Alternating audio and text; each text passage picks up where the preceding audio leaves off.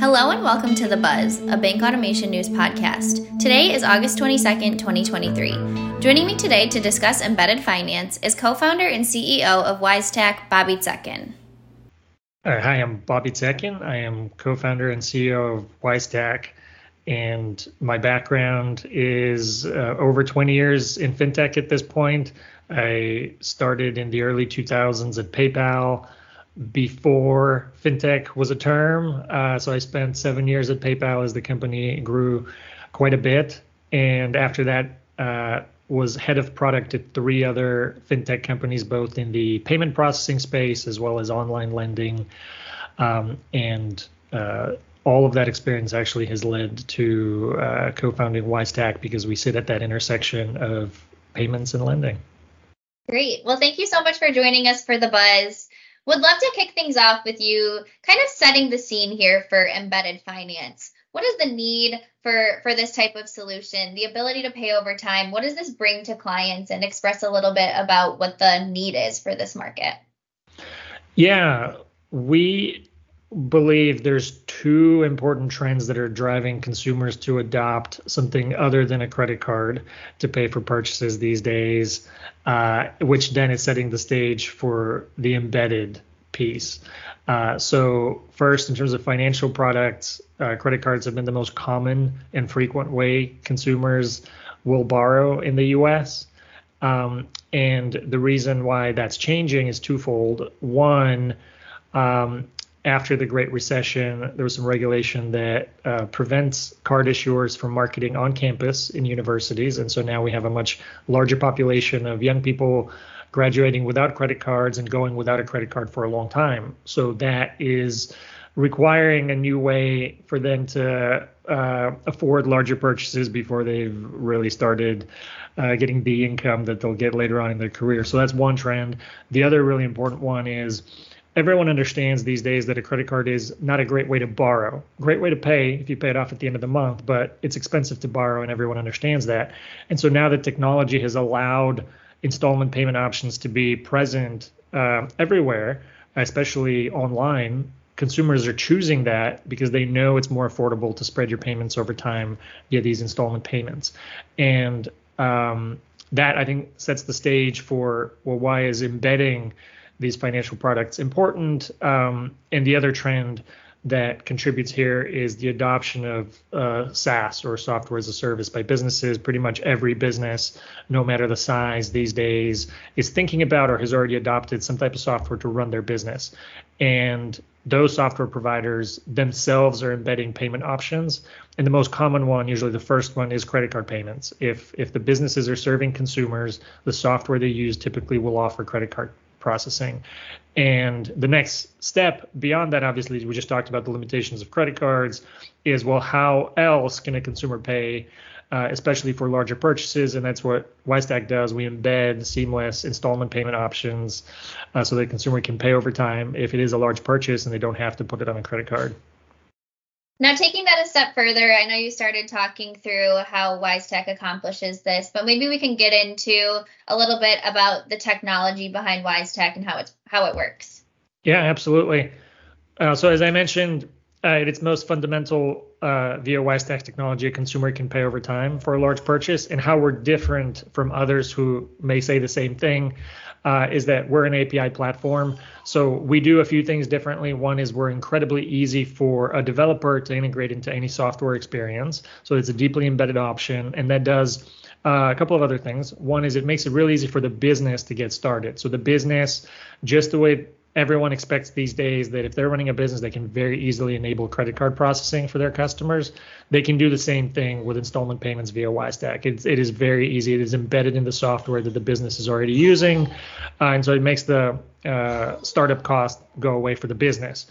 We're also because we're embedded, we're very seamless as part of the purchase for the consumer uh, very customer friendly. So we, from the very beginning, focused on simplicity and customer friendliness, and that encompasses both the consumer as well as the business.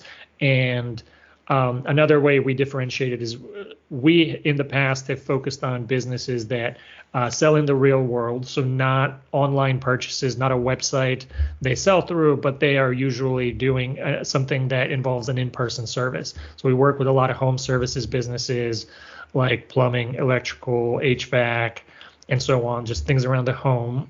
And we also work with um, dental uh, practices. We work with car repair shops and and some other similar um, uh, type of businesses that that again serve uh, their customers in the real world, not on a website. Now, a little bit further in, into what you were just explaining, could you talk through? I don't want to use the word embedded, but could you talk through integrating um, Wisetack onto some of these clients that you were just explaining? What does that entail? Yeah, we uh, we have focused on having a really simple API that um, I, I, do think the best parallel is these days everyone uh, expects it to be really easy to integrate card processing. So so the, there are a few components. One is for businesses, how do they get going and offer the, the payment option? So it should be really easy to provide some basic information and turn it on for for my customer experience. So we do that. Um, also, we embed reporting. So in the software that a business is already using, all their transactions that have been paid via Wisetack will show up seamlessly in the reporting, so they don't have to change anything around how they reconcile uh, what their business did. And then the final part is again for their customers, for the consumer, how easy is it for the consumer to pay? And so all of that we've made really easy to put into a piece of software. So um, think um, if if uh, I'm running a plumbing business. I'm using this piece of software to manage my entire business. Uh, it means dispatching my technicians to jobs in the field. It means managing my inventory of supplies. It means my orders, my payments. And so Wisetack's embedded in there as a payment option. And anytime um, there's a large unexpected job, let's say your pipes burst at home and it's uh, an unfortunate thing that's going to cost many thousands of dollars to repair, well, you don't have to uh, panic about how you would pay for that because you can pay over time, uh, and that option is available as the business uh, comes out to do the work. I'd love to get into another use case here. I know that you just shared that great example. Um, maybe we can talk about another way that Wisetack's in action. Um, I know that you recently um, announced that you're working with citizens. Maybe you could talk through through that and and what that entails, um, a more specific type of uh, use case. Yeah, I can talk about both of those. So another very common example we have um, is imagine it's it's the winter and it, it is very cold and your water heater goes out or your your heater for your home. And it is obviously an emergency. When that happens you didn't plan for it. You call uh, you know uh, let's say you call a plumber if it's the water heater. They show up and they look at your 15 year old water heater and they say um, well it's on its last legs. I can repair it and i'll probably be back here next year uh, or I can replace it with something better. Um, or you have another option. I can replace it with a mo- really modern top of the line version that's much more energy efficient. It's actually going to save you substantial costs in terms of the energy that it's going to consume. And at that point, the merchant usually will will present a proposal that says, "Here's your options."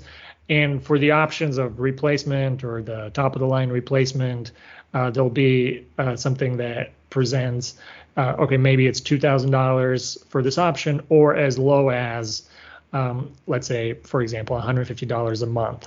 And um, that allows the consumer to afford something better that over the lifetime will save them money, whether it's through lower costs of repair or lower costs of energy if they could just afford to make the better purchase in the moment.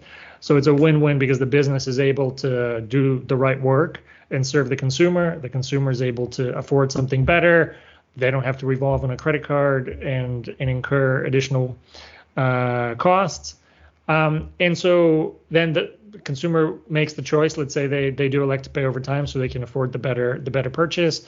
They can either proceed with that through the proposal that they receive from the business, which often is digital. It can be emailed or texted to the consumer, or the merchant and the technician in the home via the mobile app that they use to manage their work can push a button and the consumer can a text message to complete their payment. Um, so all of that is part of the consumer experience. And then once the consumer starts the process, it takes uh, just a minute to see what their options are to pay over time. And uh, they can complete everything on their own device uh, really quickly. So that's the that's the customer journey. That's an example of, of how it works, and I'm happy to go into that more if it's interesting. That, no, that's great, and and I kind of wanted to shift a little bit here into what I was talking about with the the relationship with citizens, um, what what it means to be working with a financial institution. Um, I know that there was also discussions that there was opportunity to further those types of relationships. Um, maybe specifically talking about citizens here and what that does um, with with Wisetack, and then other opportunities for other FIs to to work with other FIs. Yeah, from the very beginning when we started the business, in our business plan, we said that we're building a platform for financial institutions. And the reason for that is multifold. One is, as I mentioned, these are big shifts in terms of what's available to consumers. We know that financial institutions need to play in that space of installment payments. Um, so we knew that they'd be interested. On the other hand, these are uh, large banks committed to serving consumers and they have a really low cost of capital. So we knew it would be a win win to provide a technology that we're great at, at making and running to financial institutions that are already committed to that business and have a low cost of capital. And so that benefits customers and it benefits the financial institutions. And in terms of uh, if you think about citizens, they they already have some uh, big brand names. They've had a partnership with Apple for a long time. They're partnered with Microsoft for purchases at the point of sale. So they really know the space. The reason why they partner with us is because they reach a channel and a type of business that they can't reach otherwise, and that is those developer integrations that bring them uh, smaller businesses and real world businesses. Um, and we're really good at serving those merchants. We have a big merchant base that they want to have access to. And again, for us, uh, we get a lot of benefit from being partnered with a large bank that is committed to this space. Um, and we do, as you mentioned, we do have others in uh, in process that we'll be announcing in the coming quarters. Um, and again, it furthers the uh, the example I started with that if if you think of us as a network of technology integrations and merchants, we always planned to to bring the banks to this platform. And uh, another parallel again, if you go back to the card processing world, is uh, you know on a smaller scale, think Visa and Mastercard. That is a network of consumers and merchants that allows payments and financial institutions to be on that network. And that's very much the vision for us, but we are not beholden to the card rails and have a lot more flexibility when it comes to the terms on which everyone can participate. Yeah, that's really helpful and and I know you kind of gave us a little bit of a sneak peek of your your working with others, but it's all just about kind of growing that network um, is what I'm getting from what you're what you're saying. Citizens being one, but like you said, there's there's others in place to again grow that grow that network. That's right. Um, speaking of what you're working on um, for for the remainder of 2023, I know you said a couple of other um, partnerships announcements coming um, in the coming quarters. Um, on the tech side, or, or even just on the embedded payment side, things that you're working on for the rest of the year or excited about for the rest of the year? Yeah, the, there are quite a few things. That's a big category. Onboarding the financial institutions and ensuring that that important pillar of the business is really serving the the large banks. Uh, that's an important part. And yeah, as we talked, we'll have more specifics to share soon. The other part is we are growing the network part. We are growing our integrations. We are growing our network, our merchant uh, network and merchant base. And so all of that comes with plenty of work where we're constantly looking to make the product simpler and better so that it can reach uh, more customers. Uh, we're growing quite fast, and that comes with its own set of things we have to do. Um, overall, I'm I'm very excited that our net promoter score has stayed really high, and we do we do organize what we do around customer happiness. And um, from early days, our net promoter score has been uh, just just around 80, and so that that's how we prioritize what we do, and it's focused on what are the little things we can do in the product that makes it that make it ever easier for the consumer to pay and then for the merchant to use us. So we have a long list of those and so just supporting the growth of the customer base generates a decent amount of work um, and and currently i would i would say those are the main two areas the financial institutions and the growth of the customer base that we are focused on You've been listening to The Buzz, a bank automation news podcast. Please follow us on LinkedIn, and as a reminder, you can rate this podcast on your platform of choice. Thank you for your time, and be sure to visit us at bankautomationnews.com for more automation news.